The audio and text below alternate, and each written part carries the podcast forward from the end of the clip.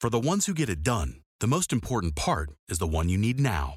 And the best partner is the one who can deliver.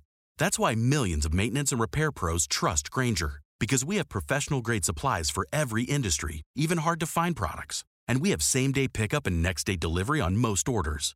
But most importantly, we have an unwavering commitment to help keep you up and running.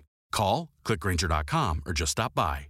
Granger, for the ones who get it done.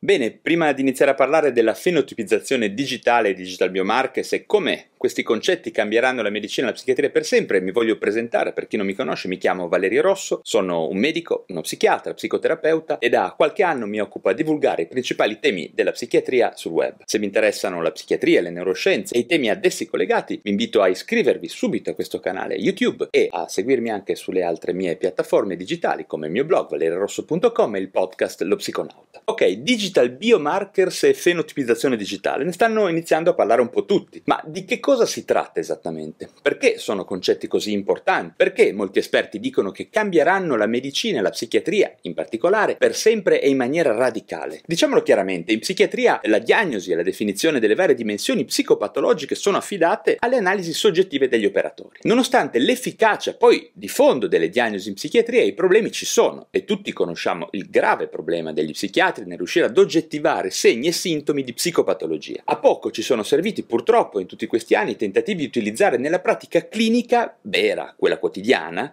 gli esami strumentali, quelli ematochimici o anche gli stessi inquadramenti mediante tests. La verità è che ad oggi solo il colloquio clinico ed il lavoro in equip con diverse professionalità ci può fornire degli elementi per una diagnosi che sia utile a costruire un adeguato progetto terapeutico e quindi ad aiutare le persone. La verità è che tutto questo, diciamolo nuovamente chiaramente, ha una certa certa quota di aleatorietà, di incertezza e di scarsa oggettività. Non dico che non sia efficace nell'aiutare i nostri pazienti, ma tutti gli operatori della sanità e credo i pazienti stessi vogliono di più, pretendono di aumentare l'efficienza delle procedure diagnostiche psichiatriche. E quindi all'orizzonte da circa una decina di anni si sta prospettando la possibilità di ottenere dei markers e delle fenotipizzazioni comportamentali derivanti dalle nuove tecnologie del digital, in particolare da tutti i dati che possiamo estrarre dalle periferiche digitali in nostro possesso, gli smartphone in particolare. Sì, perché è chiaro che ognuno di noi ormai vive in perfetta simbiosi con il suo smartphone, non se ne distacca mai, neppure di notte,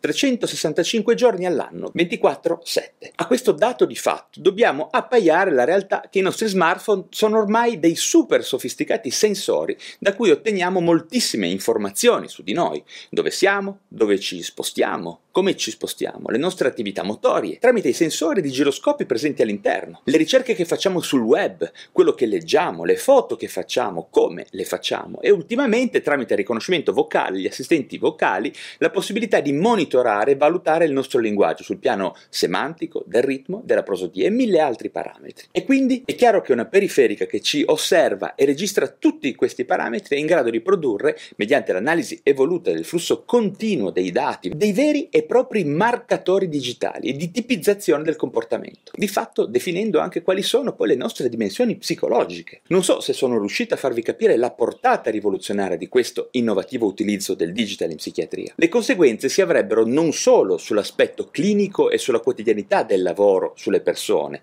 ma anche e soprattutto in ambito di ricerca dove si potrebbero compiere dei veri e propri balzi in avanti, sia sul piano di nuove definizioni della malattia mentale, sia in termini di studio di efficacia delle terapie. Insomma, un reale salto quantico in avanti, come si dice oggi, un vero quantum leap. Mi farebbe piacere sentire cosa ne pensano i miei colleghi a riguardo, ma anche i pazienti. Mi pare sia d'obbligo iniziare a studiare tutte queste nuove possibilità, no? Ma ne riparleremo di sicuro, questo è solo un inizio, una piccola introduzione. Bene, a questo punto vi saluto e se vi è piaciuto il video, appunto, vi chiedo di darmi un like, di iscrivervi a questo canale YouTube e al mio podcast su iTunes o su Spotify, se vi interessano la psichiatria e le neuroscienze e gli ultimi aggiornamenti in questi campi. Alla prossima!